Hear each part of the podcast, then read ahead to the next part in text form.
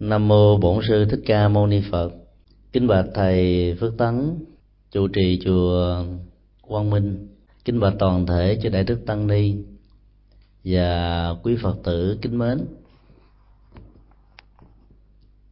Lần à, thứ hai có mặt tại ngôi chùa rất có ý nghĩa, liên hệ đến tuệ giác của đức phật. Cách đây gần ba năm hôm nay à, chúng tôi rất hoan hỷ và vô cùng biết ơn thầy chủ trì đã tạo một cơ hội quý báu cho buổi sinh hoạt ngày hôm nay được diễn ra trên chánh điện của chùa. Chủ đề chúng tôi xin chia sẻ hôm nay là nổi quan thì là mà mặc dù ờ, nó không trực tiếp liên hệ đến pháp môn hành trì trong nhà phật, nhưng ít nhiều liên hệ đến dòng cảm xúc và đời sống thường nhật của mọi người. Đề cập đến nỗi quan là đề cập đến một phản ứng tâm lý, mà trong đó đó, nỗi đau về cảm xúc thắt nghẹn ở trong nhận thức của mỗi người mỗi khi ờ, chúng ta bị nỗi oan ức, chinh phục, khống chế, chắc chắn rằng dòng cảm xúc của hạnh phúc khó có thể tồn tại. Bản chất cuộc sống là để hướng về an lạc hạnh phúc và duy trì dòng an lạc đó lâu dài. Nhưng khi ờ, một nỗi khổ của niềm quan có mặt, thì hầu như các cảm xúc đó tan biến hết. Dòng cảm xúc oan ức được sánh ví giống như tình trạng một con cá dướng vào trong một lưỡi câu. Dĩ nhiên ờ, con cá sẽ có phản ứng. Mỗi con phản ứng theo một cách thế riêng. Phản ứng đầu tiên của phần lớn các con cá là dãy dụa nhưng thông qua sự dãy dụa đó, thì móc câu lại bám sâu vào trong cổ của nó máu càng rỉ chảy, nỗi khổ niềm đau càng gia tăng. Sự dãy dụa càng nhiều chừng nào thì nỗi khổ niềm đau thông qua máu rỉ chảy và cái chết sẽ diễn ra nhanh hơn đối với con cá. Nền dân học Việt Nam thường gầy thêm một từ rất có chiều sâu, đó là ức, và sau chữ quan để muốn nói lên rằng à, khi lưỡi câu của niềm quan ức móc vào trong dòng cảm xúc của chúng ta thì sự nghẹn ngào, khó thở, khó chịu, đau điếng có thể làm cho giá trị của cuộc đời này giàu cho, có giàu sang phú quý cỡ nào đi nữa. Vẫn không có làm cho con người trở nên thoải mái sự dễ dũa của con cá có thể dẫn đến cái chết cho nó. Nhưng đối với một con người bị nỗi khổ niềm quan bám víu vào, chúng ta phải làm gì? Nền tảng kinh điển phật giáo dạy chúng ta là hãy quan sát mọi sự vật hiện tượng diễn ra trong cuộc đời của mình, như gió thoảng mây bay. Quy tắc tâm lý ứng xử này ờ, là một triết lý hành trì gió thoảng thì mây sẽ bay. Gió không thổi thì mây đứng nguyên. Nó nói lên một điều là tính cách tương duyên của sự vật và tính điều kiện của vấn đề. Một cách khác là khi chúng ta quan trọng hóa dòng cảm xúc bị quan ức như là một mắt câu thì sự dùng dãy có thể làm cho chúng ta khổ đau nhiều hơn. Nên quan niệm đó như là mây đó. Chỉ cần một chiếc gió thoảng, nhẹ nhẹ thôi thì mây cũng có thể tan biến được. Nói một cách khác, chúng ta quan niệm ức chế tâm lý như là một cái gì đó nổi lên rồi mất biến, không tồn tại lâu dài. Nhưng làm thế nào để trong tình huống đó con người đủ bình tĩnh để hành trì những gì mà được đức phật đã để lại trong kinh. Cho đó mới rất là khó. Nếu chúng ta cho rằng dòng cảm xúc ức chế do nỗi quan mang lại là không có gì hết chúng ta có thể à, vô hiệu hóa nó ở bước đầu. Nhưng tiến trình của sự vô hiệu hóa này là một phản ứng ức chế. Trong lòng thực tại của sự ức chế này là một cưỡng lực. Bản chất của cưỡng lực là một lòng sân. Dùng cưỡng lực của một lòng sân để khống chế nó, xem nó như không có gì diễn ra. Có thể à, dẫn đến sự thành công trong một thời gian nhất định nào đó. Nhưng gốc rễ của vấn đề khó có thể tháo gỡ được một cách trọn vẹn.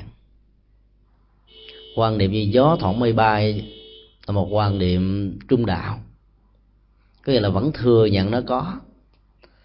Một người đang bị quan ức mà mình nói rằng là cái chuyện đó không có gì hết, chắc chắn rằng họ đâu chịu nổi. Nhất là những người sống với dòng cảm xúc quá nhiều.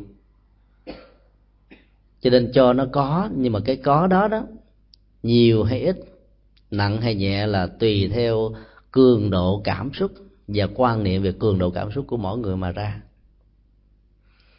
Đối với một người quan trọng quá vấn đề và sống quá nhiều với dòng cảm xúc đó, thì cái ức chế này đó từ một hạt cát có thể được nhân lên thành một viên sỏi từ một viên sỏi có thể được nâng lên thành một viên đá từ một viên đá có thể thành một tảng đá. Rồi à, một quả núi một dãy núi một trường sơn một tu di vân vân.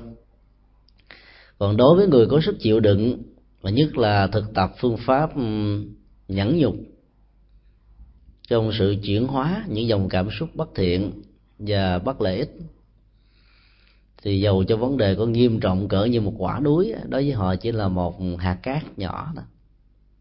Một cơn lốc của duyên khởi thổi qua, nỗi khổ niềm đau đối với họ có rồi tan biến, không còn gì nữa. Cho nên quan niệm nó như là một thực tại cảm xúc đang diễn ra, là để thừa nhận tính cách nhân duyên của vấn đề đang tạo ra nỗi khổ niềm đau cho mình. Lúc đó chúng ta có thể quan niệm bằng những phương pháp quán tưởng về tính không tác giả của cảm xúc. Nghĩa là mình không có nghĩ rằng à, nỗi khổ niềm đau này đã được sắp đặt do một người nào đó, có thể là người thân, người sơ hay là kẻ thù tính cách quan niệm, nguồn gốc của khổ đau từ một tác nhân nào đó đó, làm cho bản ngã của nỗi khổ niềm đau xoay về ngay cái người đã tạo ra. Và do đó, cảm giác của sự thù hận và trả đũa đó dẫn đến sự loại trừ thanh toán đó là điều khó có thể tránh khỏi. Cho nên nhà Phật thường dạy chúng ta quan niệm cái khổ đau không có tác giả, là không phải tránh đi cái tình trạng trách nhiệm về đạo đức và luật pháp đối với vấn đề xấu hay tốt, mà là để tạo ra một sự thoải mái chuyển hóa đời sống nội tại của bản thân. Cho nên dòng cảm xúc của con người à, có thể được chuyển hóa một cách tốt đẹp khi chúng ta nghĩ rằng nỗi khổ niềm đau được diễn ra một cách không có ý. Điểm thứ hai nữa, chúng ta có thể quan niệm mình như là người dân nước lã. Tác giả của nỗi khổ niềm đau đối với mình cũng là người dân nước lạ theo công thức người việt nam thường nói là hay đâu mà giận người dân nước lạ câu nói đó, đó nó chỉ có một phần tác dụng tốt và tích cực ở chỗ nếu chúng ta vận dụng nó như một phương tiện nhưng nó sẽ trở thành một cái gì đó rất nguy hại nếu chúng ta hiểu mặt trái của vấn đề, loại trừ đối tượng. Người dương nước lã thì không buồn, nhưng nếu người tác giả không phải là người dương nước lã, là vợ hay chồng, cha mẹ hay con cái, anh em hay bạn bè, hoặc là những người thân, ít nhất là biết mình, mà lại làm mang lại những nỗi khổ niềm đau, thì phần lớn con người chúng ta không bao giờ sẵn sàng bỏ qua. Cái bản ngã của nỗi khổ niềm đau bám víu vào tính thân thuộc. Và chúng ta đặt ra một tiền đề rằng, hễ là người thân của chúng ta thì người đó không được quyền tạo ra bất cứ cái gì đi ngược lại với hạnh phúc của mình. Và nếu cái đó có lỡ diễn ra trong đời, thì chúng ta hằn sâu vào vết khổ niềm đau đó. Cho nên vấn đề trở nên phức tạp và gây go hơn. Quan niệm tính tác giả của vấn đề là một cái gì đó liên hệ đến người không thân, người dưng, để cho mọi chuyện nó được diễn ra một cách rất là dễ dàng. Tuy nhiên là cái cách thức quan niệm là người dưng nước lã đừng bao giờ kéo theo tình trạng là người thân thì chúng ta ghi nhận. Người thân làm nhiều chừng nào, tạo ra những điều bất hạnh đối với chúng ta chúng ta cũng nghĩ rằng tất cả những điều đó đó nó diễn ra như một quy luật thôi. Chứ không hề có sự sắp xếp của bất kỳ ai. Thì lúc đó đó sự trách cứ và nỗi niềm ăn quán giang hồ diễn ra đối với vấn đề sẽ trở nên nhẹ nhàng hơn. Đây là hai phương pháp tâm lý mà người phật tử có thể vận dụng để giải quyết nỗi khổ niềm đau hàng ngày.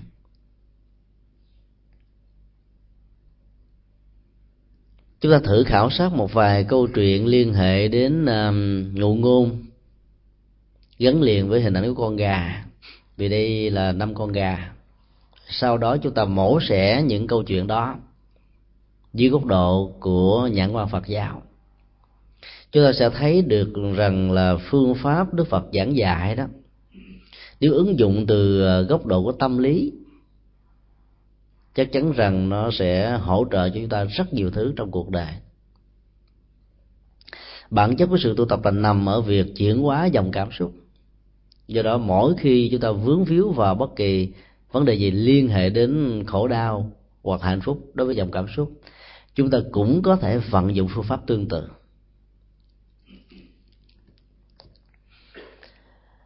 Một câu chuyện à, ngụ ngôn kể rằng à, một nhà nông dân nọ vì ờ, muốn tiện tặng, tạo thêm kinh tế cho gia đình, cho nên đã nuôi rất nhiều con gà. Bên cạnh các con gà được nuôi đó, ông ta còn nuôi chó, mèo và một số loại gia súc khác. Sáng mời người chủ đi làm. Ở nhà thì chỉ có gà và các loại gia súc thôi chiều trở về đó, nhìn vào trong chuồng gà, chỉ thấy lại bộ lông, các cái xương, còn con gà biến nó mắt liếc mắt nhìn qua, nhìn lại xung quanh chuồng gà và mọi nơi đó, người chủ chỉ nhìn thấy một con dê. Anh ta giận dữ lắm, quát tháo lên, sau đó mời quan tòa lại để xét xử xem ai là tác giả đã giết chết những con gà mà ông ta rất thương và rất quý mến. Phiên tòa đã được diễn ra trong thời gian nửa tiếng sau đó. Lúc đó có rất nhiều cử tọa à, gia súc như là vịt, heo, chó để chứng kiến tình trạng của phiên tòa. Bị cáo của phiên tòa này là con dê vì à, người chủ nhân nhìn thấy là bên cạnh cái lồng gà và chuồng gà chỉ có con dê đang đứng ông ta mới à, đứng lên thưa trước quan tòa rằng là, ngày hôm nay tôi đi làm, các loài gia súc của tôi để ở nhà. Nhưng khi tôi trở về thì mèo không có, chó không có, vịt không có. Chỉ có hai loại thôi, đó là dê và gà, nhưng mà gà thì bị chết. Con dê có mặt đó. Cho nên tôi đoan chắc một trăm phần trăm rằng còn giờ chính là tác giả của vụ thủ tiêu và thanh toán đàn gà tôi đã nuôi. Lẽ ra tháng sau nó sẽ cho tôi một đàn gà mới. Bây giờ nó giết chết hết các con gà của tôi cho nên tôi buộc hoàn toàn yêu cầu dê phải à, bị phạt và bị xử hình. Dê mới đứng lên phát biểu và thưa với quan tòa rằng à, như ông đã biết và tất cả mọi người đã biết dê của chúng tôi là loài ăn cỏ. Đâu có biết ăn thịt. Trong mấy mươi năm và từ lúc loài dê có mặt trên cuộc đời này, nhất là lúc gia đình này nuôi những con dê, thì chưa bao giờ chúng tôi có những tiền án, tiền sự gì để phải bị buộc tội rằng là tác giả giết chết các đàn gà. Và giả sử như là chúng tôi là loài ăn thịt đi nữa cũng chưa bao giờ có một thành kiến hay là một tiền án nào diễn ra tương tự. Cho nên mong quan tòa xét lại và mong chủ nhân hãy xét lại vì đó là một nỗi quan ức cho tôi. Quan tòa không biết căn phân làm sao thì lúc đó đó, người chủ nhân mới đứng lên thưa tiếp. Ở đây còn có à, các anh chó, các cô vịt, bò, trâu, vân vân. Ờ, ai có thể đứng ra làm chứng rằng là là chú dê không hề có ờ, làm bất cứ điều gì gây ra cái chết cho đàn gà của tôi. Không có con nào đứng lên cất tiếng nói phủ định hay là khẳng định. Lúc đó đó quan tòa mới đồng tình với người chủ nhân và nói rằng, như vậy, trong phiên tòa này tôi phán quyết rằng dê là thủ phạm cho nên dê sẽ bị sự tử. Câu chuyện nhân gian này đã gợi lên um, một tình huống mà nỗi khổ niềm quan đó đang diễn ra đối với những người hoàn toàn vô tội. Con dê không hề biết ăn thịt gà, ấy thế mà bị kết án tử hình chỉ vì người chủ nhân của nó nhìn thấy nó ở bên cạnh đàn gà. Lúc ông về, các con gà đã bị mất dĩ nhiên đánh giá và nhận định vấn đề dựa trên tính cách à, logic của sự kiện, thông qua các phương pháp loại suy đó, có thể dẫn đến nỗi khổ niềm quan cho rất nhiều người khác nhau. Dựa vào tình huống của à, sự kiện, mắt của người chủ nhân nhìn thấy, trong thời điểm đó không có một con vật nào khác ngoài con dê, dẫn đến tình trạng liên kết và cho rằng con dê là tính tác giả, là lối suy luận của rất nhiều người trong chúng ta. Chúng ta nhận định đánh giá hệ hợp vấn đề từ bên ngoài. Ráp nói các vấn đề đó thông qua một biện chứng logic. Chúng ta dẫn đến kết luận rằng người a là thủ phạm, người b là tác giả, người c là người trực tiếp hay là gián tiếp liên hệ đến hoặc là nỗi khổ niềm đau của ta, hay là nỗi khổ niềm đau của người thân mình và từ đó, chúng ta đã có thái độ phán quyết như một phân quan tòa sai lầm lớn nhất tạo ra nỗi khổ niềm quan trong trường hợp này là người chủ nhân. Thay vì là một đương cáo, nhưng lại ứng xử như một quan tòa. Sai lầm thứ hai là quan tòa thay vì tiếp nhận những thông tin của người a, người b, người c, như là những dữ liệu để nhận, để đánh giá thì ông ta lại đẳng thức hóa và đánh đồng nó với à, dữ liệu của chân lý và dẫn đến sự kết luận nó là một chân lý. Do đó à, bản chất của chân lý đã được đẳng thức hóa vào những cái mà tính điều kiện của nó, nó không có gì để cho thấy rằng nó là sự thật. Thái độ phán quyết như hoàn toàn đã làm cho rất nhiều chúng ta đau khổ. Những người chồng có tính cách gia trưởng thường ứng xử với tính cách một quan toàn trong một gia đình. Chúng ta buộc con cái và vợ phải làm việc a, việc b, việc c theo ý hướng và sở thích chủ quan của mình. Những gì được à, ứng xử theo tính cách quan tòa đó được xem là đúng và được chúng ta ủng hộ. Còn những cái đi ngược lại khuynh hướng đó đó tới lúc chúng ta gạt ra một bên và cho rằng nó là sai và do đó có nhiều lúc đó, chúng ta ứng xử rất là ức chế và quan ức cho những người thân nhất trong gia đình. Tính cách phán đoán và ứng xử như quan tòa không riêng chỉ có đối với những người nam gia trưởng. Nó có thể có với bất cứ một người nào. Khi mà ở đó đó yếu tố của chánh kiến không có mặt người ta ứng xử với gia bằng thói quen suy luận thôi. Dựa vào một số tình tiết của sự kiện để dẫn đến những phán đoán đánh giá mà không hề tạo điều kiện cho những người bị cáo, có thể là người thân nhất của mình, có cơ hội để giải bài những gì họ bị quan ức. Càng giải bài đó, thì người ta bị kết tội vô một điều là có tịch thì rụt rịch. Nhưng không giải bài đó, thì người ta lại nói rằng vì đúng quá cho nên không còn đường đâu mà trốn trại. Do đó phải chấp nhận, phải gục đầu phải bản lãng chịu đựng.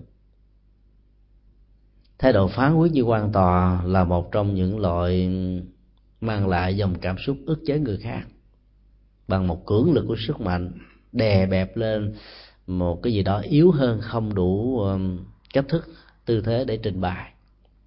Do đó nỗi khổ niềm đau nó có mặt. Con dê có thể là một con vật rất hiền lành ăn cỏ nhưng là bị gán ghép là sát thủ của những con gà. Ấy thế mà người ta vẫn tin. Những con vật chứng kiến phân tòa phiên tòa đó, đó không có lời lẽ gì để biện hộ cho con dê. Cho nên cái nỗi quan khiên đó đã được nhân thành sự thật. Có nhiều lúc chúng ta ứng xử với những người thân.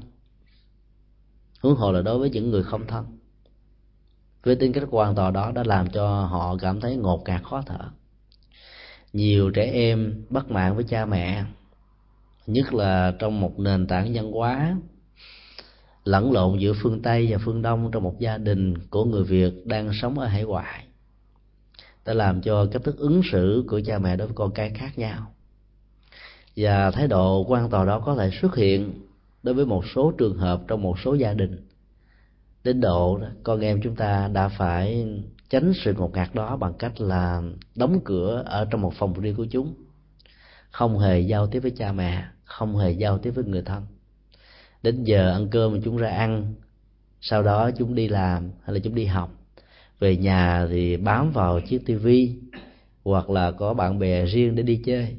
Và do đó, cái sự ức chế này đã làm cho chúng trở nên rất là xa lạ đối với đại gia đình mà chúng nó được lớn lên như một phần tử là một bộ phận của nền nhân hóa đó. Tính cách phán quyết như quan tòa đã làm cho nhiều người nếu nói không được thì lặng thinh chịu đựng.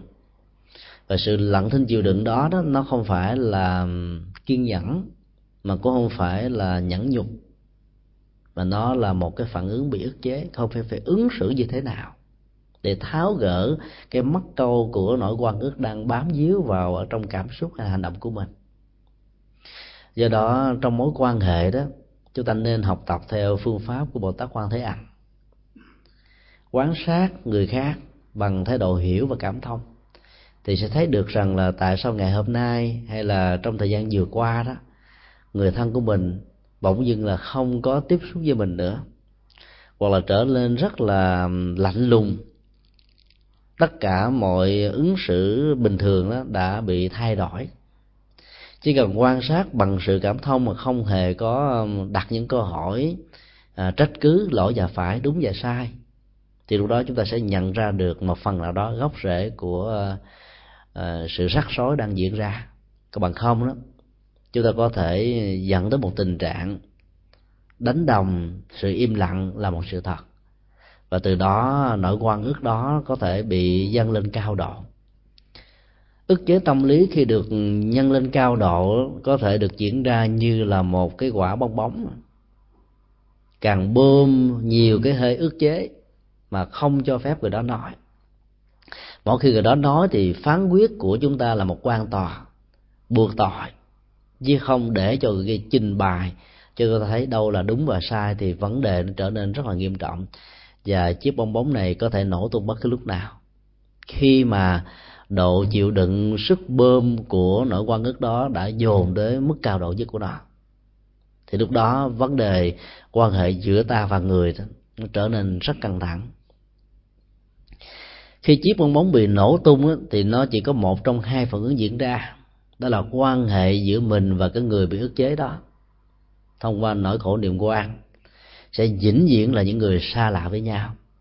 Chúng ta cho rằng chúng ta là người đúng, còn người kia là sai. Và trong sự sai đó, người đó buộc phải chịu trách nhiệm về cảm xúc, trách nhiệm về đạo đức, trách nhiệm về pháp lý, trách nhiệm về gia đình và trách nhiệm về xã hội. Đặt cái người không hề là tác giả của nỗi khổ niềm đau với tất cả những trách nhiệm lớn nhất mà người đó buộc phải làm, sẽ làm cho người đó không thể nào nhìn chúng ta với cặp mắt của một người thân thiện như ngày xưa. Cho nên ức chế tâm lý đó đã tạo ra một khoảng cách rất lớn giữa mình và người. Phản ứng ức chế thứ hai có thể tạo ra ở mức độ nguy hại hơn là người đó nghĩ rằng trong cuộc đời này không ai hiểu mình nữa.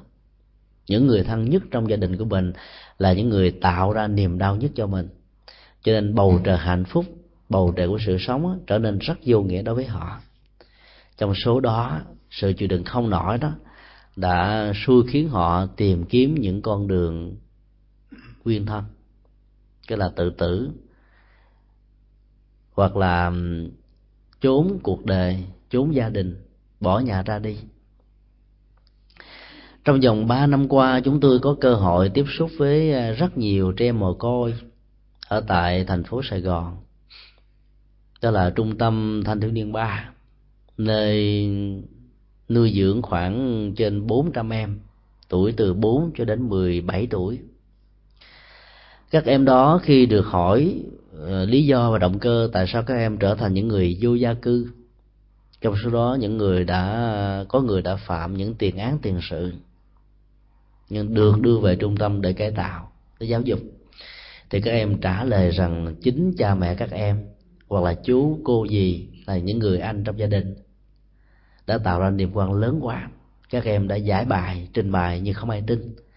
Điều đó đã đẩy các em ra sống ngoài chờ đợi vì ra bên ngoài đó, chúng tìm được những người bạn có thể hiểu được chúng một phần nào, cho đó người thân thì đẩy chúng vào chỗ không có lấy thoát. Thì đó mảnh đề bất hạnh này đã lan bạc rầy đây mấy đó, và trước những ngày lễ lớn chúng bị bắt và tập trung về một nơi để được à, giáo dục, cải tạo. Nỗi quan ước đã đẩy các em vào một thân phận rất là bấp bênh và có thể nói 30% trong số các em như vậy đã bị nhiễm HIV và S. Chỉ vì một nỗi quan ức lúc đầu không không giải quyết được. Do đó khuynh hướng và theo tinh thần Phật dạy đó chúng ta cần phải phóng thích nỗi quan ức ra bên ngoài. Phóng thích và có nghệ thuật. Và không, nó sẽ tạo ra những tình huống ờ, dạng cái chấm thớt. Tức là làm biến dạng cảm xúc. Không thể hiện trực tiếp với tác giả đã tạo ra nó, nhưng chúng ta có thể ừ, biến dạng nó với những người trực thuộc chúng ta. Gần gũi với chúng ta. Liên hệ trực tiếp hay là gián tiếp với chúng ta. Một nỗi quan ước đối với một người có thân phận nhưng sau đó, do kết quả của sự quan ước này, người có thân phận đó không còn vai trò vị trí xã hội nữa. Nỗi khổ, niềm đau dần xé người đó lớn lắm. Bộc lộ và phản kháng lại nỗi quan ước này đó, trong tình huống, tình ngay lý gian, làm thế nào để chứng minh rằng mình là người vô tội? Cho nên ức chế tâm lý đó nó khó chịu, đè nặng vô cùng. Về nhà đó thì những người đó lại có cái tinh thần là muốn cho người khác hiểu mình. Và đến lúc nếu như vợ, con hay người thân không để ý, không quan sát, không thẩm công, mà cũng không hề có những lời chia sẻ vân vân, thì cái ức chế này đã tạo ra một cái ngột ngạt rất khó thở. Rồi họ sẵn sàng trút đổ cái ngột ngạt đó bởi vì họ có quyền lực, họ có cách thế để thể hiện đối với vợ và con hay là người thân nhất trong gia đình trong khi đó, họ không thể làm điều đó đối với những người đã tạo ra niềm quan cho họ. Cho nên, từ một ước chế nhỏ, nó đã tạo ra một biến thái mới. Và chính cái biến thái mới này đã tạo ra bi kịch trong một gia đình. Rồi tất cả những người liên hệ trực tiếp và gián tiếp đều trở thành nạn nhân của vấn đề khổ đau. Do đó khi ờ, chúng ta bị vấp phải cái miếng kiểm chai của nỗi quan khiên nhà Phật dạy đừng bao giờ làm lơ nó. Khi nãy chúng tôi nói là chúng ta quan niệm giống như gió thổi mây bay, không phải là cách làm lơ, mà là một cái phản ứng tâm lý rất khôn ngoan, nhẹ nhàng, tức là không cường điệu vấn đề, để cho vần mây của khổ đau đó được bay đi nhẹ nhàng, mà không phải dùng một cưỡng lực để khống chế là khắc phục nó. Cứ hình dung một miếng kẽm gai mà bám vào cái gót của một người bộ hành. Nếu người đó tiếp tục đi làm lơ nó máu sẽ rỉ, gai sẽ đâm lúc lúc sâu nhiều hơn, và chắc chắn rằng người đó sẽ bị ngã quỵ. Vấn đề còn lại là tính thời gian. Người đó đi càng nhiều, chạy càng nhanh, thì chắc chắn rằng à, sự ngã quỵ nó diễn ra nhanh chóng hơn. Do đó, không còn cách nào khác là phải phóng thích. Cái miếng kẽm gai đang bám víu vào trong cái gót rễ của người bộ hành nếu chúng ta là người bộ hành đó chúng ta phải giải quyết nó thôi. Cho nên đừng có bao giờ chúng ta nhầm lẫn về học thuyết nhẫn nhục là chấp nhận hết mọi thứ giàu quan khiên quán trái gì mình không hề có ờ, những phản ứng để giải quyết nó. Cứ lẳng lặng chịu đựng một chiều, cái đó không phải là nhẫn nhục khái niệm nhẫn trong Phật giáo đó là một triết lý sống.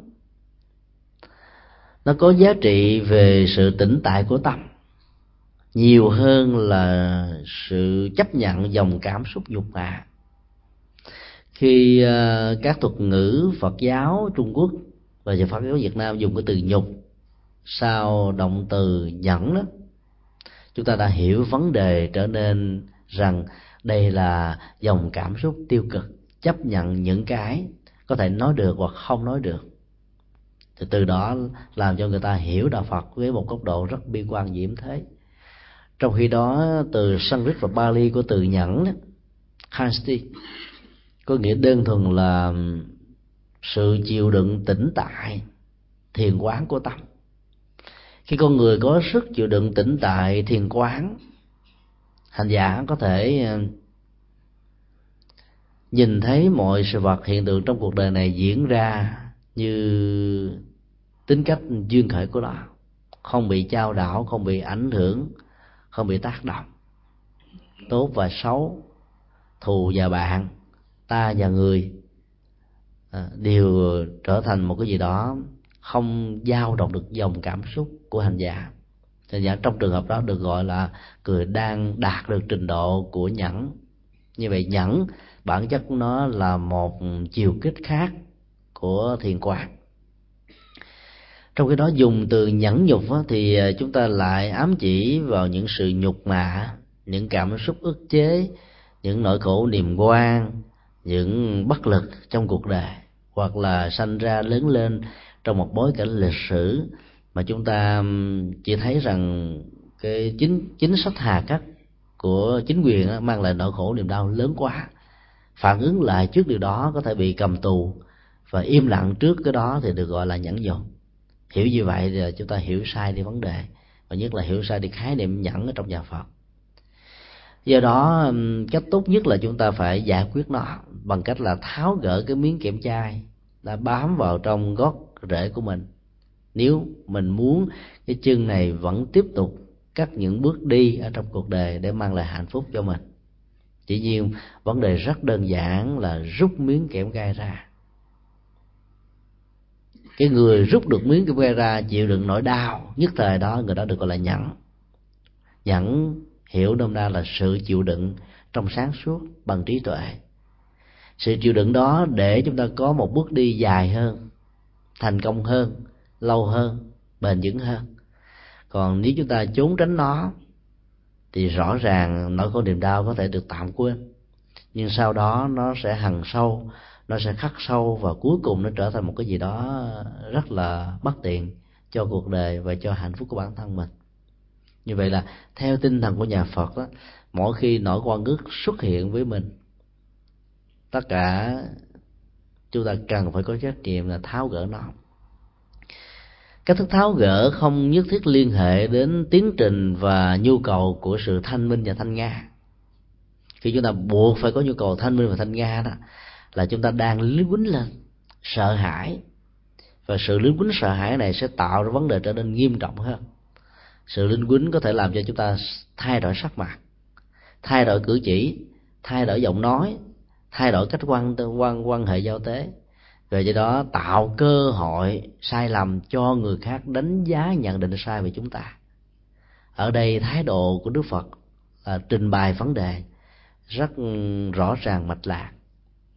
Và không cần phải có một thái độ thanh minh. Trình bày khác với thanh minh ở chỗ đó, trong sự trình bày đó, chân lý là trục xoay. Và tính đúng và sai đó không phải là mấu chốt để chúng ta trách cứ lỗi và phải, mà là để tạo ra sự cảm thông và hiểu biết. Trên nền tảng đó thì mọi thứ được tháo gỡ và sự sức mẻ có thể được hàn gắn lại. Còn thanh minh và thanh nga đó, nó lại mang yếu tố là trách cứ. Chúng ta có thể là ám chỉ ở trong lời thanh minh, thanh nga rằng tôi là người hoàn toàn vô tội, tại sao các anh, các chị, các ông, các bà cố tình gán ghép dựng chuyện du khống địa đặt, xuyên tạc để cho vấn đề trở nên nghiêm trọng. Cho nên cách lý giải vấn đề đó đã đặt ra trong cách thế của nó. Chúng ta đã thừa nhận có một tác giả của vấn đề. Mặc dầu mọi rắc rối trong cuộc đời này đều có tác giả, nhưng tâm lý học Phật giáo dạy chúng ta quán vô tác giả để trình bày vấn đề chứ không cần phải gắn vào cái dòng cảm xúc rút vấn đề ra dưới góc độ của sự thanh minh từ đó đó vấn đề trở nên đơn giản hơn và giải quyết nó sẽ có hiệu quả hơn. Câu chuyện thứ hai cũng liên hệ đến ờ, hình ảnh con gà và nỗi quan khiên rất lớn. Có một anh đạo chích ờ, đã rình mò rất nhiều năm. Biết tiếng một cái ông thương gia nổi tiếng, có nhiều tiền bạc của cải ngọc ngà châu báu trong gia đình của mình. Ông ta đã chờ đến cái giờ phút mà cả gia đình của người thương gia này ra đi, để vào đó tìm những gì quý nhất. Và nhờ đó ông ta sẽ trở thành làm giàu. Mọi việc đã được sắp đặt sẵn và đến ngày đó ta xuất chiêu. Vào bên trong được à, ngôi nhà, nhìn tới nhìn lui ta thấy rất nhiều cái tủ, có nhiều ổ khóa mở toan hết tất cả các ổ khóa này ra thì không thấy một vật gì quý giá trong đó có lẽ là ngày xưa người ta đã à, chơi một cái trò tâm lý. Đồ quý thì không bỏ trong tủ. Bỏ trong tủ thì tạo sự chú ý. Cho nên họ để ở những chỗ rất bình thường.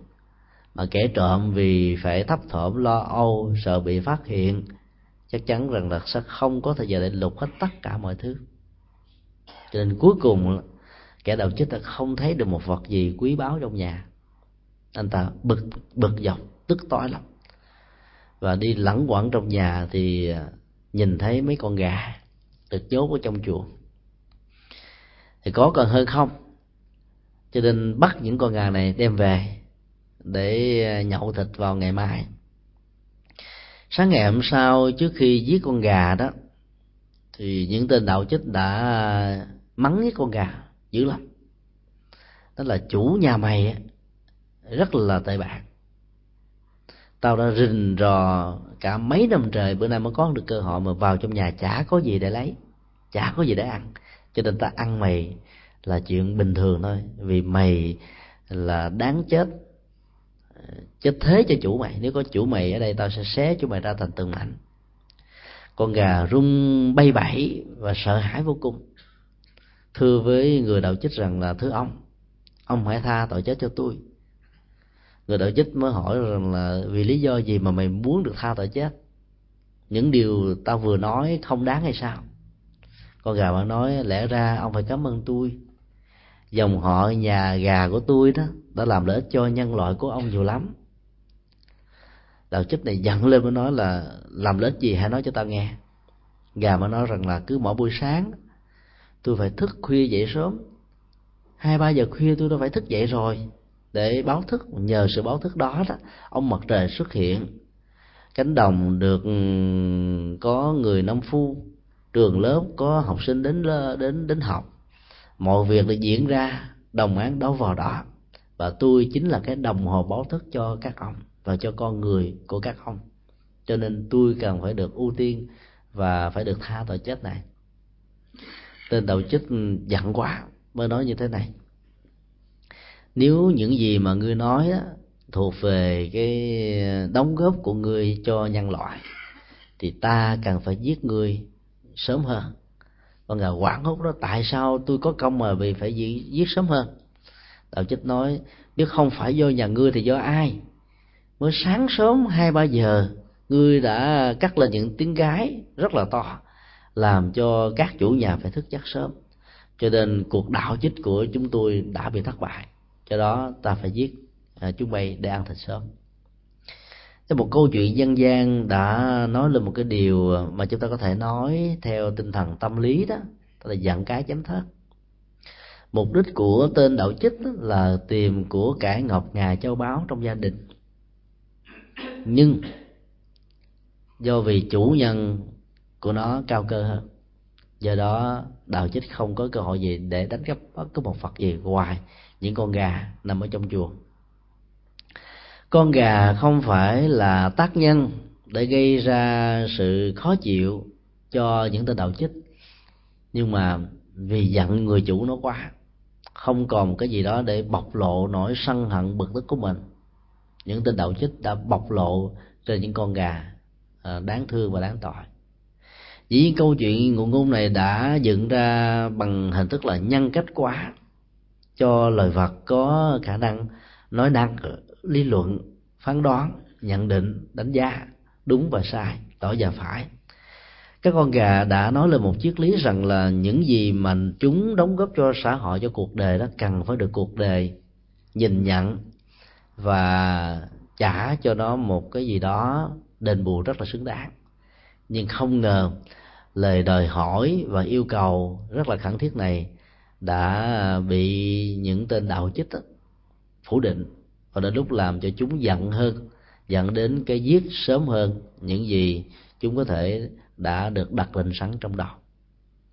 Do đó trạng thái của nỗi quan ức khi mà bị ức chế đó có thể làm cho con người có một cảm giác rất là mỏi mệt về những sự thật mỏi mệt về những giá trị mỏi mệt về những chân lý mà người đó đã có thể đóng góp, cống hiến cho cộng đồng, cho xã hội.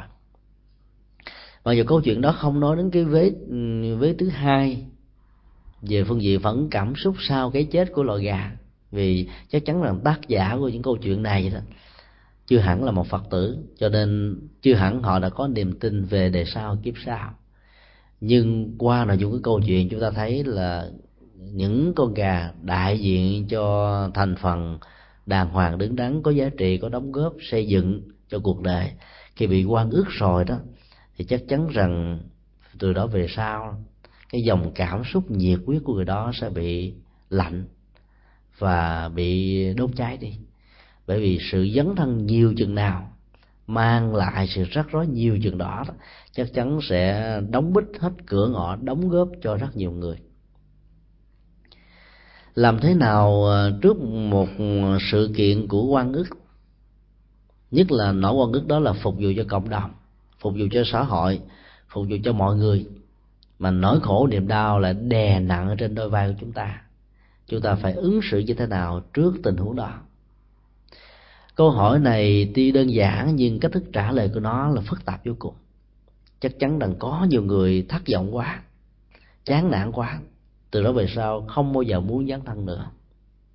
Một nhà thơ việt nam đã từng gào thét là kiếp sau xin chớ làm người, làm cây thông đứng giữa trời mà reo. Tức là bức xúc trước nhân tình thế thái, trước những gì mà họ đóng góp mà cuộc đời là không thừa nhận, hoặc đẩy họ vào cái thế bấp bênh, trôi nổi, rầy mây ba đó, hoặc là bị tù tội, hay là bị rất nhiều ách hại trong cuộc đời. Thì từ đó về sau, họ đã không còn một thao thức nào để đóng góp, để phục vụ. Thậm chí để trở thành con người thôi, là họ đã cảm thấy ớn da gà rồi. Tức là nỗi khổ niềm đau của sự quan ước nó nó giống như là cái người bị phỏng một lần.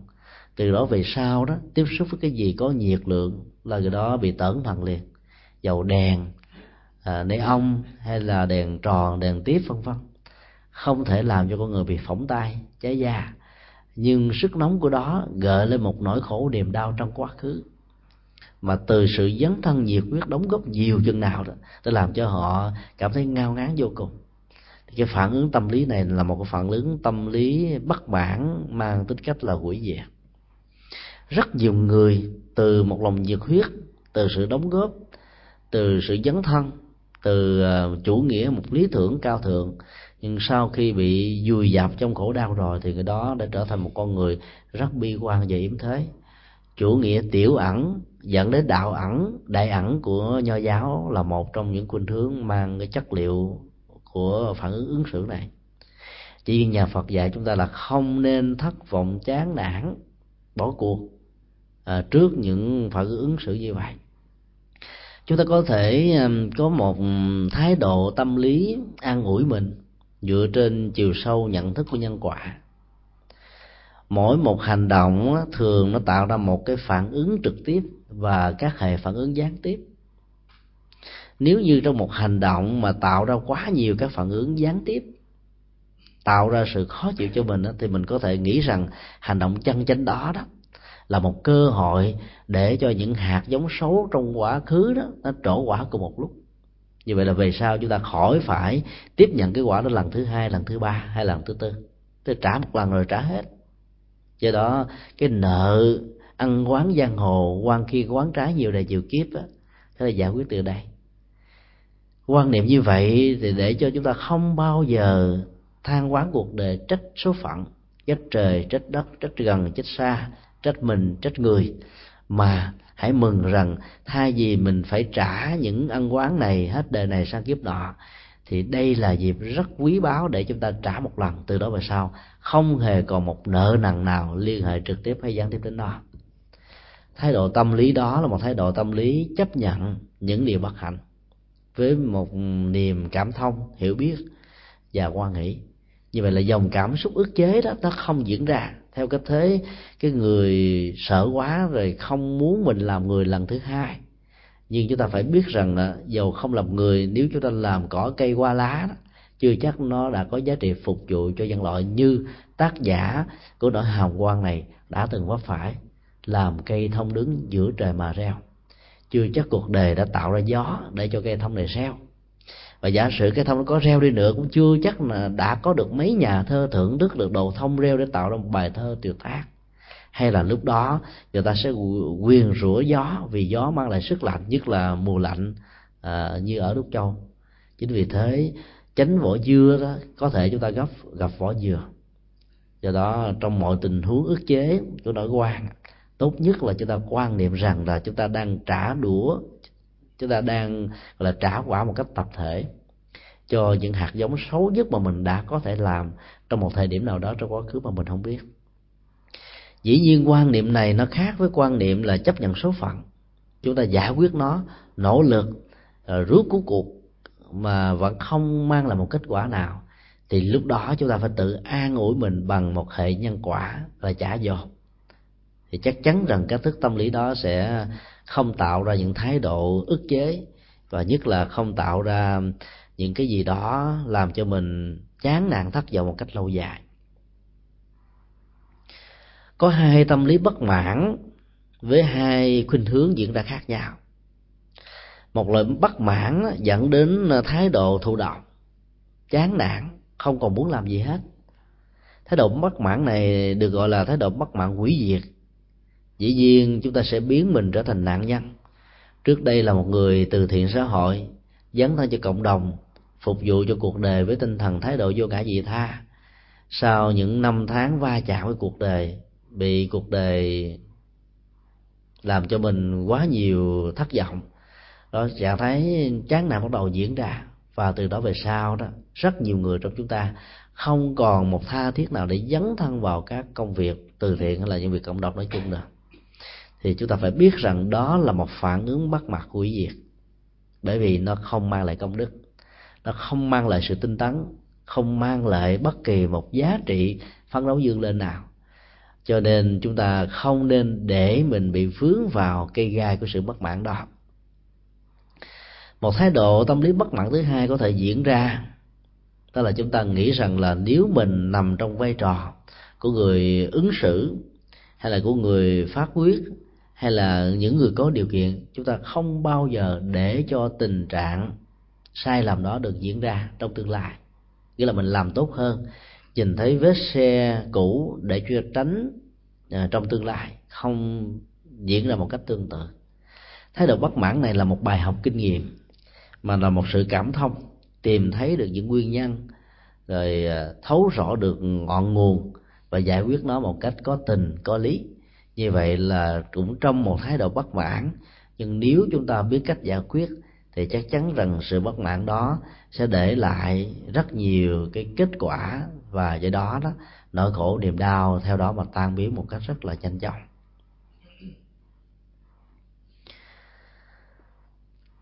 Câu chuyện thứ ba cũng là một ngụ ngôn liên hệ đến nỗi quan của loài gà. Một anh uh, phú hộ giàu có. Có thói quen buồn xỉn không muốn chia sẻ sở hữu tài sản của mình cho bất cứ một người nào dù là người thương nhất. Ông ta giấu tất cả những ngọc ngà châu báu đây đó. Khi thì giấu trong nhà khi thì giấu ở ngoài vườn khi thì giấu ở dưới đất khi thì giấu ở chỗ này chỗ kia trên cây chờ khi mà tất cả những người thân trong nhà đi vắng hết, ông ta mới bắt đầu giấu đồ đạc. Nhưng mà vì cái lòng bỏng sẻn luôn luôn nó kéo theo lòng tham, và tham chỉ thừa hưởng cho một mình mình. Cho nên cứ trong nhà lúc nào mà thấy người khác đi vắng đó thì ông ta thường đi tìm những chỗ giấu mình, mở ra để ngắm, nhìn chút xíu rồi mới đầy lại cắt tiếp một hôm nọ đó, trong lúc ông ta đang mở ra một cái chum vàng để nhìn, thưởng thức, sau đó ông ta đậy lại. Thì tiếng gái của con gà con gà cắt lên rất là trong trẻo, lớn, làm cho ta giật mình. Nhìn qua thì thấy một đàn gà. Ta quát tháo lên và la um tỏi và nói với đàn gà rằng là, bọn bay muốn cướp à bây giờ là ban ngày mà bọn bay còn dám, gọi là, lộ mặt xuất diện. Không sợ trời, không sợ đất. Muốn cướp của cải của tao vào ban ngày hay sao? Các đàn gà sợ đâm nước. Và trước khi bỏ chạy đó, chúng mơ vang xin tội chết. Rằng, thưa ông, chúng con đâu có dám cướp đồ của ông. Chúng con cứ tưởng rằng là trong cái đống lúa mà ông đang bươi ra đó có thóc. Bởi vì thường thóc nó nằm ở trong lúa để tìm những hạt lúa mà ăn mà thôi. Không ngờ ông đang trốn ở trong chỗ này và chúng tôi cũng không biết là mục đích gì ông trốn ở đây. Trên tay ông có cái gì, trong đó ra làm sao, rồi có cái gì thì theo đó là gì nữa thì chúng con hoàn toàn không biết. Cho nên xin ông đừng nóng giận, vì đàn gà chúng con chỉ có thích nhất là thóc mà thôi và sự sống của chúng con là liên hệ đến thóc. Mặc dù nói như vậy nhưng ông chủ vẫn cứ nặng nặc nghĩ rằng là các đàn gà này rình mò để biết chỗ chôn vàng của ông sau này sẽ có thể cướp bóc. Câu chuyện ngụ ngôn đó đã nói lên một điều đó. Khi con người có lòng hoài nghi lớn quá, thì con người có thể tưởng tượng ra bất cứ điều gì con người muốn. Lòng hoài nghi thường đính kèm thêm nỗi sợ hãi. Sợ hãi bị tổn thất, sợ hãi bị mất mát, sợ hãi bị chiếm đoạt sợ hãi bị người khác là giành giật và cướp bóc của mình. Nỗi sợ hãi đó có thể kéo theo một phản ứng tâm lý dẫn đến hành động, đó là phản là phản kháng, bảo vệ, xung đột, loại trừ, giành giật, tranh chấp, thậm chí có thể vận dụng các phương tiện của chiến tranh. Cho nên từ những cái phản ứng của lòng hoài nghi có thể dẫn đến phản ứng của bạo động, và cũng rất là may thế giới của con người và con gà khác nhau. Cho nên ở đây anh chủ mặc dù đã nghi quan cho đàn gà là những kẻ rình rập để cướp bóc anh ta, nhưng cũng nhờ các con gà biết cách nói chuyện và nói xong là chúng đã tẩu tán. Do đó là người chủ không có những phản ứng là giết chúng, mặc dù vẫn còn trong đó nỗi hoài nghi rằng chúng là tác giả rình rập để cướp bóc. Một khi mà chúng ta nghĩ rằng một người nào đó là tác giả của những gì liên hệ đến sở hữu tài sản, vật chất, ngọc ngà châu báu, và có thể làm ảnh hưởng giá trị đời sống của mình, thì chúng ta sẽ cho rằng người đó là tác giả phản ứng thứ hai là chúng ta sẽ trách cứ tại sao tác giả đó can dự vào cái quyền lợi cá nhân của mình, ảnh hưởng đến sở hữu chủ của mình, hay là dấn thân làm những việc mà mình không hề muốn. Và chúng ta có thể kháng cự, tố cáo, buộc người đó phải ra tòa, hay là làm một cái gì đó để chống lại như là một phản ứng nhằm cho người kia biết rằng họ đang làm một việc rất là sai. Cho nên trong lòng hoài nghi đó bên cạnh việc tạo ra một nỗi quan rất lớn cho người khác, nhưng song song với nó đó, còn có thêm những phản ứng phụ. Và chính phản ứng phụ này tạo ra rất nhiều sự đổ vỡ ở trong cuộc đời. Nỗi hoài nghi có thể là một đạo diễn rất giỏi giỏi trong sự tưởng tượng và trong sự hình dung chắc chắn rằng là tác giả của sự hoài nghi này có thể nghĩ đàn gà đó là những tay đạo chích. Nhìn vào gương mặt của những con gà, nhìn vào tiếng gái của những con gà, nhìn vào cách chúng vỗ cánh, nhìn vào chút cách đi, cách ăn, rồi chúng vỗ đàn, vân vân với nhau. Thì tác giả có thể hình dung ra đó là tất cả những cử chỉ, điệu bộ của một tên đạo chích cái lòng tưởng của con người nó có ờ, chiều kích tỷ lệ thuận với lòng hoài nghi và nỗi sợ hãi. Khi ba cái này mà nó phối hợp chung với nhau rồi đó thì giàu cho người kia có trình bày có giải trình chân lý sự thật cái nào đi nữa chúng ta vẫn không tin. Từ sự thông tin đó chúng ta đã đẩy cho người bị hoài nghi với một nỗi hàm quan rất lớn. Và đến lúc đó, cái nỗi hàm quan có thể tạo ra sự chấm dứt mạng sống của họ. Lúc đó chúng ta mới vỡ lẽ. Và khi vỡ lẽ là chuyện cũng đã rồi. Hoặc là lúc đó chúng ta còn chù ẻo thêm rằng là vì người này đó là người xấu, tạo ra những điều bất lợi bất thiện cho nên phải có một kết cục không vui, không hay. Đó là chuyện đáng đề rất nhiều người trong chúng ta đã có thể suy nghĩ như vậy chỉ vì lòng hoài nghi. Do đó cái gốc rễ sâu xa nhất của nội quan khi quán trái đó. Trong tình huống không phải du khống không phải du cáo không phải cố tình chỉ trích phê bình thì nó là một nhận thức sai lầm hay là một sự hiểu lầm. Nguyên nhân của nhận thức sai lầm hay hiểu lầm á, dù đơn giản nhưng nếu không chịu tháo gỡ nó đó thì nó sẽ dẫn đến một hậu quả nghiêm trọng khó lường. Chính vì thế mà nhà phật đã đề cao vai trò của trí tuệ chính trí tuệ là một trong những hướng giải quyết vấn đề tốt nhất. Nhờ có trí tuệ, chúng ta sẽ nhận định vấn đề một cách rất bình tĩnh. Mọi việc nó đều có gốc rễ của nó. Không nên suy luận, không nên tưởng tượng, không nên quá đặt nặng về sự hình dung. Rồi thông qua sự hình dung tưởng tượng đó đó, chúng ta tự nắn ra một câu chuyện với những tình tiết với các diễn biến. Rồi chúng ta là quan tòa, là người xử phạt, là người kết luận. Và cuối cùng chúng ta tạo ra nỗi quan khi quán trái cho mình và cho người. Ở đây tốt nhất là mình phải ứng xử theo ờ, tiến trình của sự quan sát. Tất cả mọi dữ liệu chỉ là dữ liệu để tham khảo thôi. Nếu dữ liệu đó đó chưa có đủ được chiều sâu, chiều rộng của nó, thì sự kết luận đừng bao giờ đặt ra và cứ để cho vấn đề nó trở nên bình thường. Thì lúc đó, trong dòng cảm xúc của mình không bị ức chế. Và những người bị can đó cũng không hề bị đặt ra một dấu hỏi rằng họ là người kẻ tội phạm. Luật pháp ngày nay đó đã tiến gần đến rất nhiều những gì Đức Phật đã dạy. Đó là ngoài trừ có đủ được các bằng chứng để phán quyết một vấn đề, thì tòa án không thể nào kết tội một người bị can là một người tội phạm. Dĩ nhiên vượt lên trên và đi xa hơn các ngành tội phạm học của thế gian nền tảng đạo đức Phật giáo còn xác định rằng là tâm là chủ thể là tác giả là tác nhân. Cho nên chính tâm có thể tạo ra ăn vui hay hạnh phúc mà cũng là cái nguồn để tạo ra nỗi khổ và niềm đau. Do đó tác dụng và giá trị của tâm rất quan trọng.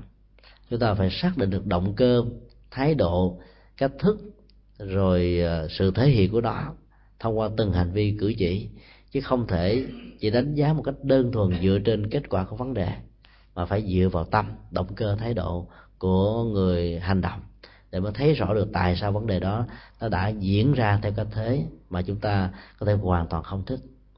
Chính vì thế mà trong bất kỳ một nỗi khổ, niềm đau có gốc rễ của lòng hoài nghi, thì tốt nhất chúng ta phải vận chuyển và hướng tâm về tuệ giác để nhìn thấy rõ được gốc rễ. Và từ đó là mọi vấn đề có thể giải quyết tuy hơi lâu hơi dài nhưng nó là một sự giải quyết mang tính cách là dứt điểm.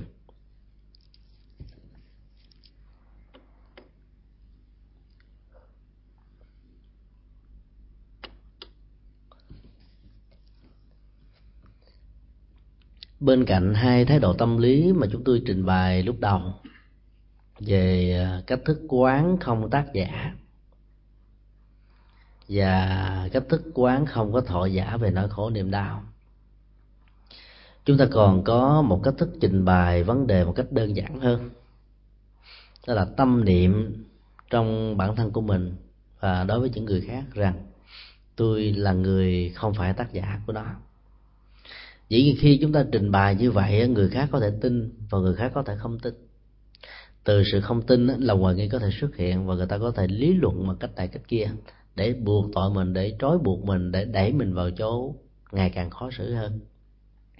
Tinh thần trách nhiệm và đạo lý nhân quả của nhà phật cho phép chúng ta trình bày một cách thoải mái, nhưng không buồn, nếu như người khác không hiểu.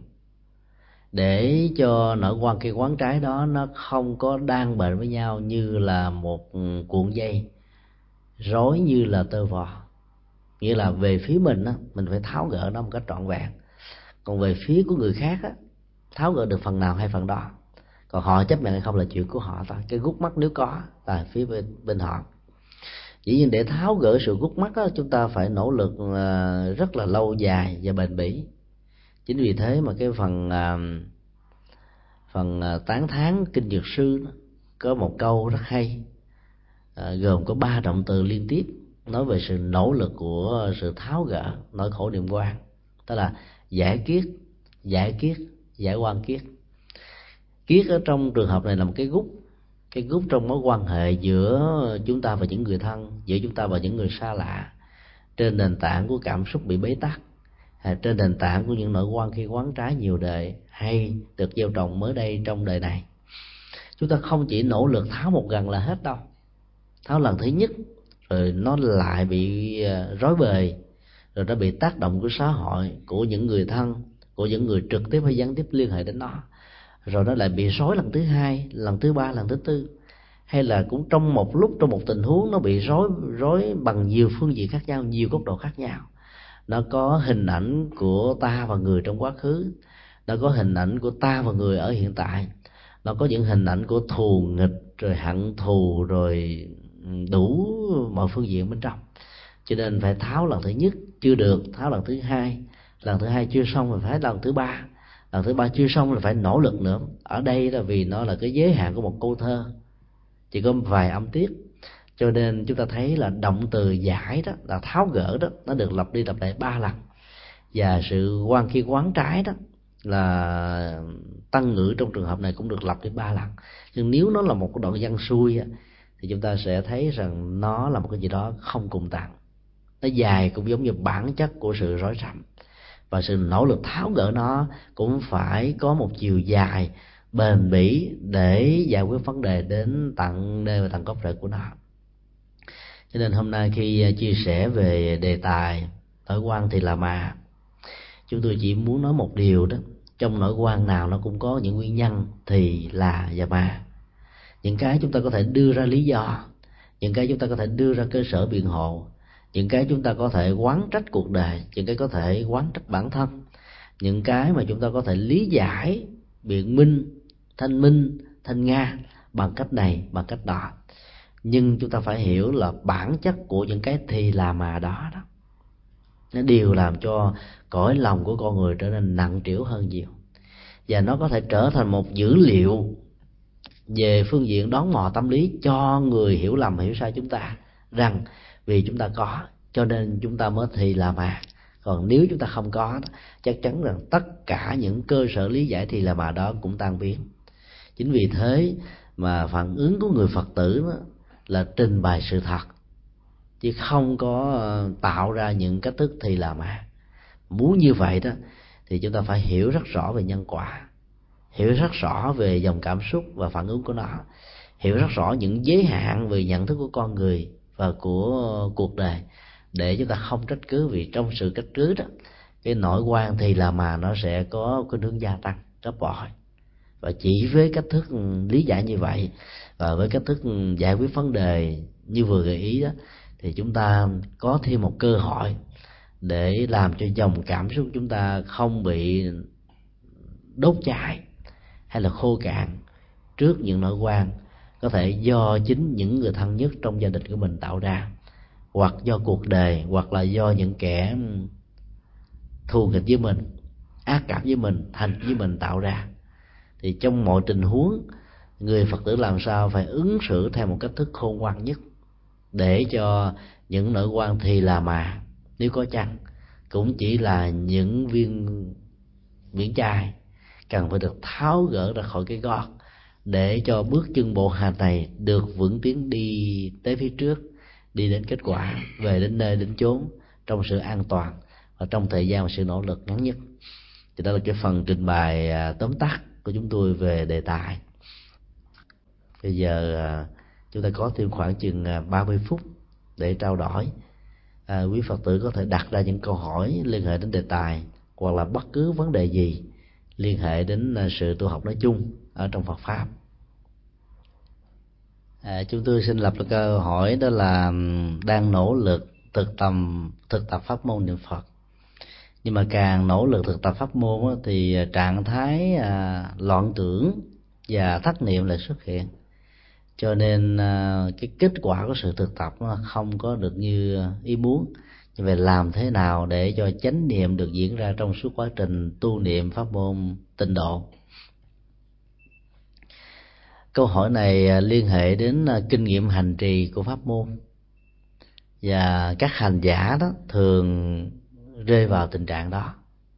Dù là người xuất gia hay người tại gia khi bắt đầu thực tập pháp môn niệm phật đó, thì chúng ta dễ dàng bị vấp phải. Nếu như chúng ta bị rơi vào sự sai lầm căn bản đó là chúng ta dùng cưỡng lực, tức là biến danh hiệu của đức phật a di đà và sự hỗ trợ của sâu chuỗi như là một cưỡng lực để khống chế vượt qua tất cả những tạp niệm hay là tất cả những thói quen như là những quán tính diễn ra thông qua dòng cảm xúc, ý niệm quá nhận thức phân biệt và sự vận hành của tâm.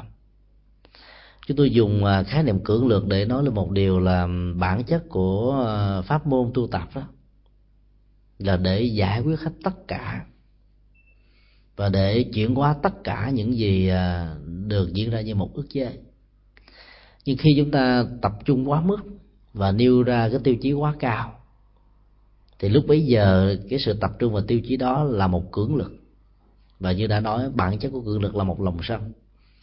Dùng lòng sân hay là hơi hám của lòng sân để ức chế vượt qua một cái gì đó dù là bất thiện là tạp niệm thì lúc đó sự kháng cự nó sẽ trở thành như là một chiến trường. Chánh niệm diễn ra như là một uh, tay súng giỏi còn tạp niệm lúc đó như là một đối tượng cần phải được bị bắn. Cho nên chúng ta đã biến cái đời sống nội tâm hay là sự trạng thái tĩnh tại của tâm đó trở thành một cái giường tranh đấu của thắng và thua giữa chánh niệm và tạp niệm thì lúc đó sự rắc rối và căng thẳng nó bắt đầu sẽ có mặt ở trong cách thế giải quyết vấn đề của chúng ta. Do đó đó, một trong những phương pháp mà được đức phật dạy trong kinh làm thế nào để cho chánh niệm có mặt mà thất niệm ừ, được chuyển hóa một cách dễ dàng đó là chúng ta làm thế nào để cho thân và tâm được nhất như, tức là thân đâu tâm đó cái sai lầm lớn nhất của con người đánh mất năng lượng của đời sống thực tại đó là ở chỗ đó. Chúng ta đang có mặt ở một nơi, nhưng tâm tư, ý nghĩ, suy nghĩ của chúng ta đang theo đuổi một cái gì khác. Chẳng hạn như là đang có mặt ở trên chính điện của chùa Quang Minh. Thỉnh thoảng, trong suốt gần à, một tiếng đồng hồ, ngồi nghe chia sẻ pháp thoại đó, có người để tâm trở về nhà. Lo lắng, không biết là tối nay về đó, con cháu mình có cơm ăn không? Trời đang lạnh rét gì đó không biết là có bỏ quên ờ, cái gì ở ngoài trời bị ướt không? Hay nhà có được đóng cửa rồi ăn trộm có vào trong nhà hay không?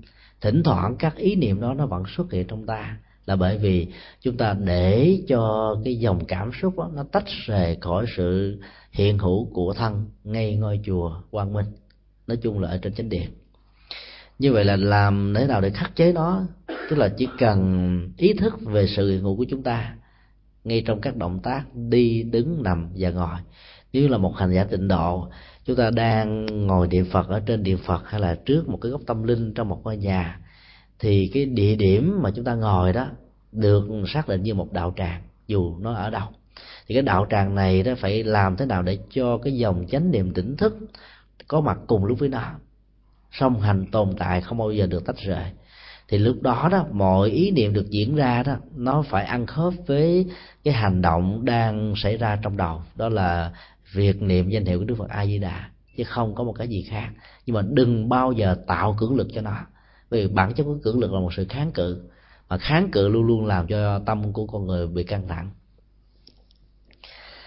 Cách thức thứ hai là ngoài việc thống nhất thân và tâm cùng một chỗ, thì hành giả đó cần phải chuyên nhất về một vấn đề. Ví dụ như sự chuyên nhất đó có thể nương nhờ vào các hạt hạt chuỗi được lần hoặc là nương nhờ vào sự quán niệm hơi thở. Ngày xưa đó các tổ tịnh độ thường đưa một phương tiện niệm phật công cứ. Chẳng hạn như là in một hình đức phật với một cái bệ sen á, một một cái cánh sen như vậy tượng trưng cho 108 danh hiệu của đức phật hành giả khi hoàn tất được niệm 108 lần thì đánh dấu vào trong một cánh sen để cho thấy mình đã hoàn tất được công vụ cung tập trong một ngày. Và cứ như vậy làm cho đến lúc đó, là vô số cánh sen đã được hoàn tất cho đến khi nào cái quyển sách in đó đã được kết thúc. Thì chắc chắn rằng là cái cách thức mà chúng ta niệm và ghi chú như vậy đó lúc đầu nó là một cơ sở để mình được tập trung. Và khi tâm tập trung vào cái hơi thở và cái số điếm À, một, hai, ba, bốn cho đến một trăm lẻ tám lần danh hiệu của Đức Phật. Thì lúc đó tâm chúng ta sẽ không có cơ hội để bám víu liên tưởng đến bất cứ một cái gì khác. Và thường những người có ờ, sự phong phú về sự tưởng tượng, như là những nhà thơ, những nhà văn, những nhà khoa học, những nhà sáng chế đó, vân vân, nói chung thì rất khó tập trung nhất tâm bất loạn bởi vì cái thái độ, ý thức ờ, nó trở thành một quán tính cứ ngồi xuống là suy nghĩ. Cứ nhìn thấy sự vật là bắt đầu đánh giá nhận định để tạo ra những cái mới. Cho nên trong quá trình mà chúng ta niệm phật đó, chúng ta phải ngưng nghĩ hết những thói quen đó bằng cách là tập trung vào hạt chuỗi. Và hạt chuỗi đây không phải là một à, đối tượng để chúng ta khống chế những cái kia mà sự tập trung này bỗng dưng nó sẽ tạo ra một hiệu ứng tâm lý không cho phép chúng ta hoặc là không gợi ý để chúng ta nhớ những cái ngoài hạt chuỗi thì lúc đó chánh niệm bắt đầu được thiết lập. Nói một cách khác là, hoặc là chúng ta bám vào hơi thở, rồi con số điếm danh hiệu của một ờ, đức phật từ một cho đến một trăm lẻ tám, hay là chúng ta bám vào sự lần của từng hạt. Thì nữa, thì vấn đề chính nếu đừng bao giờ để cho sự gắn lực xuất hiện như một cưỡng lực. Thì lúc đó nó sẽ được trôi qua. Lúc đầu thì làm đừng bao giờ mong cho được thành tựu sớm đôi lúc đó chúng ta muốn niệm phật là được nhất tâm bất loạn liền. Cho nên chính cái nỗ lực nhất tâm bất loạn đó, nó làm cho chúng ta bị loạn động nhiều hơn. Chúng ta cứ hành trì hành trì, rồi chuyên nhất tâm ở ở thân, sau đó chuyên nhất tâm ở các đối tượng hỗ trợ, thì trạng thái tĩnh niệm sẽ được diễn ra. Trong khoảng một thời gian đầu đó, nếu như cái khóa tu là 7 ngày, thì ba bốn ngày đầu khó có thể được tập trung lắm. Đến ngày thứ năm, thứ sáu được lắng dịu liền mà muốn như vậy đó thì nó có một cái mẹo vật đó là đừng bao giờ nhẩm nói nhẩm ở trong đầu. Thông thường khi chúng ta yên lặng đó thì bộ não chúng ta tiếp tục hoạt động. Lúc đó cái cơ hội nói nhẩm được gọi là nó độc thoại nó một mình đó, nó diễn ra gây gắt lắm. Người nào có thói quen nói chuyện nhiều chừng nào thì cái tiến trình nói nhẩm đó nó diễn ra phức tạp chừng đó thì như vậy là cái đầu óc nó cứ nói nhẩm nó nhẩm nó nhẩm, làm cho tạp niệm vẫn xuất hiện len lỏi ngay cùng lúc chúng ta niệm danh hiệu của đức phật. Do đó muốn cho mình được dễ dàng rơi vào chánh niệm, đạt được trạng thái nhất tâm đó, thì phải tập trung cao độ vào một phương tiện là hạt chuỗi hay là hay là hơi thở. Thì lúc đó trạng thái nói nhẩm sẽ không còn. Mà muốn nói nhẩm được chuyển hóa từ trường hợp là có điều kiện, dẫn đến vô điều kiện đó, chúng ta cứ thực tập càng lâu, càng nhiều, thì kết quả nó sẽ đến thôi. Nói chung là trong mọi tình huống, đừng bao giờ tạo cứng lực, thì kết quả nó có.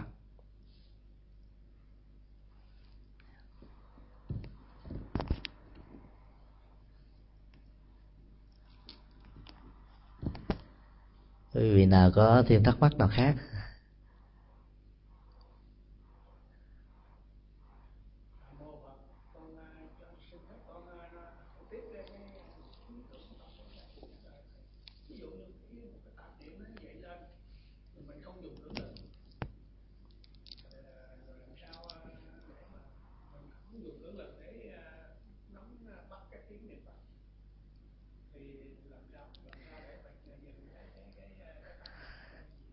Đây là một câu hỏi rất hay. Là nếu như không dùng phương tiện như một cưỡng lực đó, thì làm thế nào để vượt qua được cái tạp niệm đang xuất hiện với cái ý thức rằng mình có nó ở trong tâm? Ở trong kinh viên giác có đưa ra hai câu thơ như là phương dâm của sự hành trì bằng cách là tạo ra một cái phản ứng vô điều kiện để mà vượt qua các tạp niệm vốn có ở trong đầu như một thói quen hai câu đó rất đơn giản như thế này là tri huyễn tức ly bắt tác phương tiện. Ly huyễn tức giác, diệt vô tiệm thứ. Trong câu đầu tiên nó có hai vế. Vế thứ nhất là tri huyễn tức ly. Đây là một triết lý của sự tu tập. Biết được rằng là dòng cảm xúc tạp niệm diễn ra đó chỉ là huyễn mộng thôi, không phải là thường còn bắt biến ở trong đầu của mình thì bản chất của sự nhận thức đó đã làm cho mình xa lìa được của của, của gốc rễ khổ đau rồi. Biết nó là huyễn thì huyễn nó không còn nữa. Cái vế này nó nó muốn nói lên một ảnh dụ chẳng hạn như là một người đang nằm mơ. Thấy rằng là mình có gia tài sự nghiệp nhà cửa con cái danh vọng địa vị chức tước quyền thế.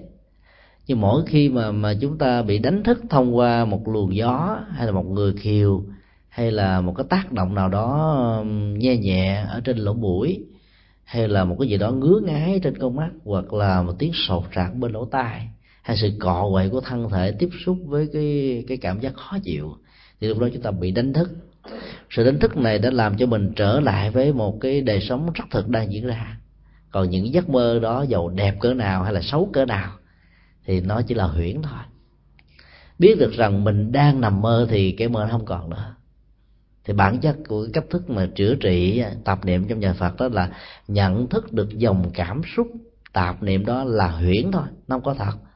Cho nên nó sẽ mất đi liền. Bắt tác phương tiện là không cần phải dùng một nỗ lực, một phương tiện nào để khống chế nó. Cái nỗ lực dùng phương tiện để khống chế đó là chúng ta đã thừa nhận nó đã có thật.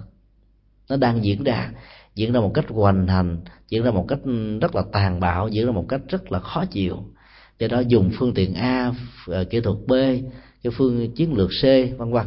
Thì càng sử dụng nhiều chừng nào thì cưỡng lực nó xuất hiện nhiều chừng đó. Thì lúc đó là chúng ta đang thừa nhận nó là một cái có thật. Cho nên chúng ta khó vượt qua. Thế đây là một cái triết lý, dĩ nhiên nó nó nó rất là khó làm. Vấn đề nằm ở chỗ là nhận thức thôi. Nhận thức để cho nó trôi qua. Là các dòng cảm xúc tiêu cực để cho nó trôi qua thì nó sẽ hết ở trong các ngôi thiền viện của Phật giáo Nhật Bản thường có một cái thói quen, tức là cho các thiền sinh thực tập thực tập quán niệm. Dĩ nhiên là quán niệm là một cơ sở để đưa chúng ta về với chánh niệm, với điều kiện là đối tượng của quán niệm đó là một cái chân chánh. Cho nên phương tiện của quán niệm là cái chúng ta không thể nào không biết đến. Có những người có những cái chứng bệnh về à, tưởng nhiều, dòng cảm xúc mạnh á thì sự, sự tưởng tượng diễn ra rất là phong phú và tạp niệm sẽ có mặt song hành với sự tưởng tượng.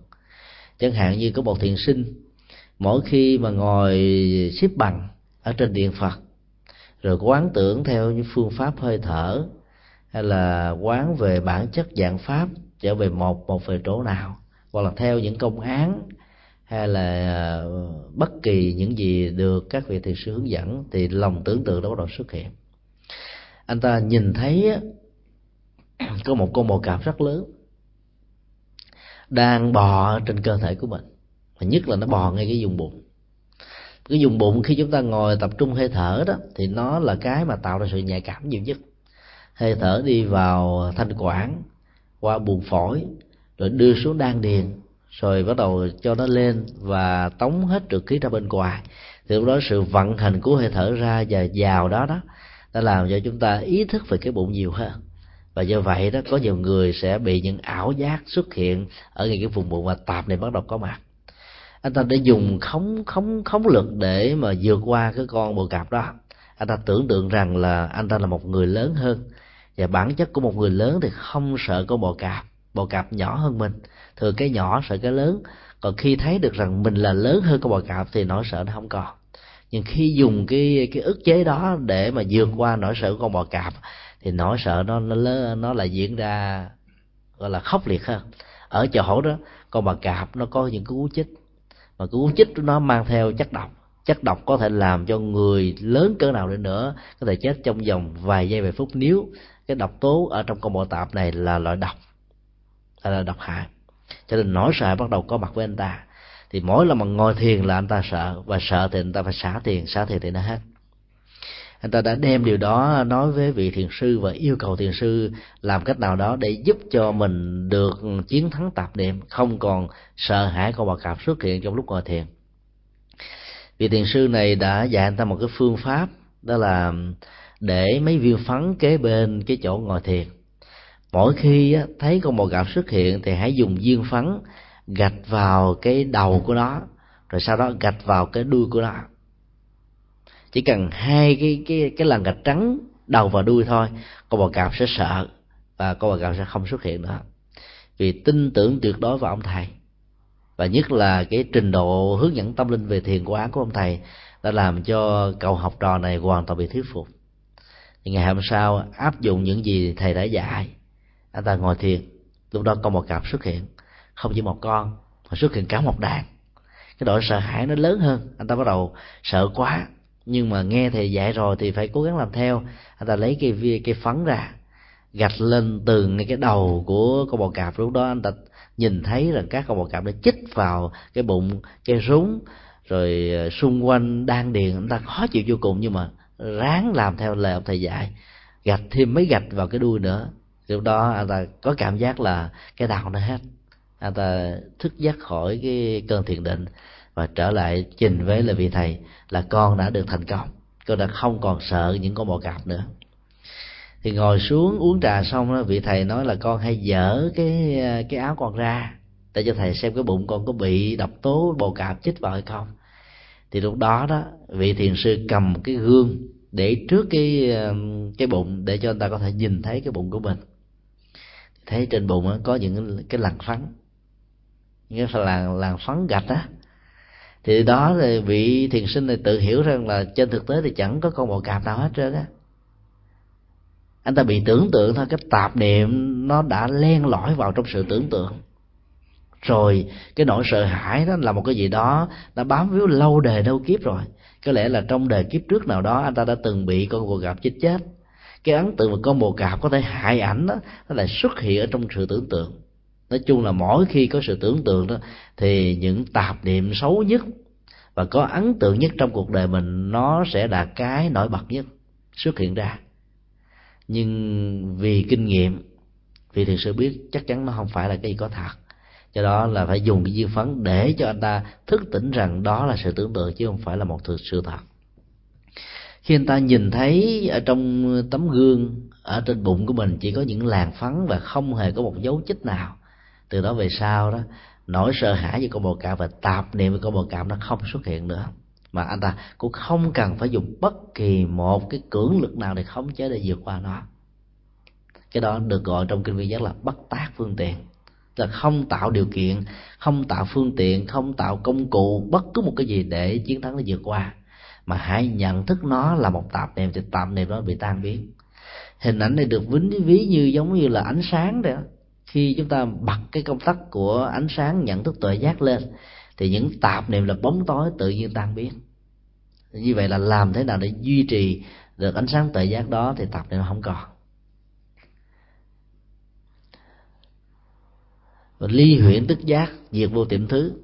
Khi mà cái cái tạp niệm như là một quyển mộng không còn nữa, thì chàng thấy giác ngộ bắt đầu có mặt. Lúc đó không cần phải có trình tự trước và sau cũng không hề cần ờ, phải theo bất cứ một cái cái kỹ thuật, cái thủ thuật nào. Cho nên hai câu thơ này đó gợi lại chúng ta về một kỹ năng thực tập là làm thế nào để cho sự hành trì được diễn ra một cách nhẹ nhàng, thư thái. Chứ đừng có cố gắng quá mức. Cái bệnh của rất nhiều hành giả khi mới bắt đầu thực tập đó là mong làm phật, mong làm tổ liền à. Khi chúng ta nghe một phương pháp môn nào hay, hấp dẫn là chúng ta về thực hành ngày và đêm đối với hành giả tịnh độ thì chúng ta cố gắng là quán hình ảnh của Đức Phật A Di Đà trong lúc ăn, trong lúc ngủ, trong lúc thức, rồi trong đi đứng nằm ngồi. Chúng ta thấy hào quang của ngài, thấy ngài so đảnh tiếp trước, chúng ta nỗ lực nhiều quá thì cái đó nó tạo thành những ấn tượng sâu thẳm bên trong. Và lúc mà chúng ta đang thực tập bình thường đó thì các hình ảnh đó cũng xuất hiện. Vì sự quán tưởng đó nó cần thiết trong một thời gian và nó cần phải được vượt qua trong những thời gian khác. Nhưng nếu như chúng ta dùng cử lực nhiều quá thì ấn tượng này nó sẽ tạo ra một vết thằng và nó tạo ra sự tưởng tượng trên trên thực tế thì cũng không có đức phật nào đã tới phóng hào quang tiếp dẫn đưa đường chúng ta về tây phương trong lúc chúng ta đang còn sống. Ấy thế mà do về niềm kinh tính và do vì sự quán tưởng nhiều quá, chúng ta tạo ra một sự tưởng tượng trong lúc mà à, chúng ta đang có những nỗi lo. Chúng ta tưởng tượng rằng là chư phật đang có mặt. Dĩ nhiên cái sự tưởng tượng đó nó vẫn có lợi về phương diện tâm lý để giúp cho mình vượt qua nỗi sợ hãi. Nhưng chắc chắn rằng nếu chúng ta để cho tình trạng nó diễn ra lâu dài đó thì cái đó được kinh tu lăng nghiêm gọi là cái bệnh tưởng. Mà bệnh tưởng là một chứng bệnh rất nguy hiểm.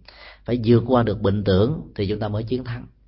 Chúng ta thử tưởng tượng lại cái ngày mà như lai thế tôn thành đạo với cội bồ đề đã được mô tả trong kinh ngài nhìn à, xuống mặt nước, ở trước mặt ngài, thì thấy ngài là con quỷ. Và tất cả mười lợ ma đã xuất hiện. Rồi sau đó ngài nhìn kỹ lại đó, thì thấy ngài là một người đang tỉnh tọa. Như vậy là giữa một con người tỉnh tọa và một con người quỷ đó, nó chỉ khác nhau ở sự tưởng tượng của tâm thôi. Hay nói một cách khác là không hề có ma quỷ nào bên ngài, bên ngoài ngài, đang phá phách ngài như là thiên ma hay là má ba tuần được mô tả trong kinh? Bởi vì cái đó nó chỉ là mang ý nghĩa biểu tượng thôi. Thực ra các hình ảnh của ma thậm chí là ma sắc đẹp à, diễn ra bằng hình ảnh của các thiên nữ đẹp tuyệt trần để khơi gợi lại những hạt giống tiềm tàng của tính dục ở trong con người của ngài trước khi ngài thành tựu đạo quả giác ngộ giải thoát. Hoặc là hình ảnh của gia du đà la thì tất cả những cái đó đều là những tạp niệm của tử mà thôi chứ không hề có một thiên ma ngoại ma nào bên ngoài ngài. Ờ, khi mà ý thức chánh niệm nó được ừ, trở thành một năng lực vững chãi nhất thì tất cả những hạt giống cuối cùng của tạp niệm nó xuất hiện lần cuối. Rồi sau đó hành giả sẽ vượt qua. Và khi vượt qua rồi đó, thì hành giả sẽ trở thành một người giác ngộ. Chính vì thế thì theo cái công thức của các bản kinh này đó, chúng ta có thể đúc kết lại rằng là để vượt qua được những tạp niệm chúng ta làm thế nào? Đừng để cho phương tiện diễn ra như một công cụ với một sự nỗ lực có ý thức. À, theo cái kiểu như là một cưỡng lực để khống chế lại. Vì sự khống chế cưỡng lực này sẽ tạo ra sự đối kháng và do đó nó có thể tạo ra cái nỗi an lạc ở trong một khoảnh khắc nhưng nó lại tạo ra những sự kháng cự ở những khoảnh khắc khác. Do đó cái kết quả nó sẽ không được hình bỉ.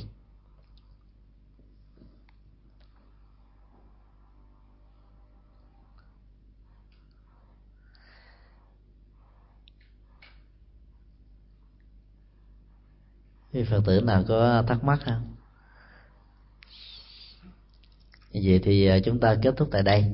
Ngày mai thì chúng ta sẽ có thêm một buổi nữa. Như à, thầy chủ trì đã thông báo đó, lẽ ra là chúng ta sẽ sinh hoạt vào à, tối thứ bảy và chủ nhật. Nhưng do cái phần liên lạc đó, nó bị trục trặc cho nên là chúng ta có sự thay đổi giờ cuối. Do đó ngày mai thì là buổi cuối cùng, thay vì đó là ngày chủ nhật.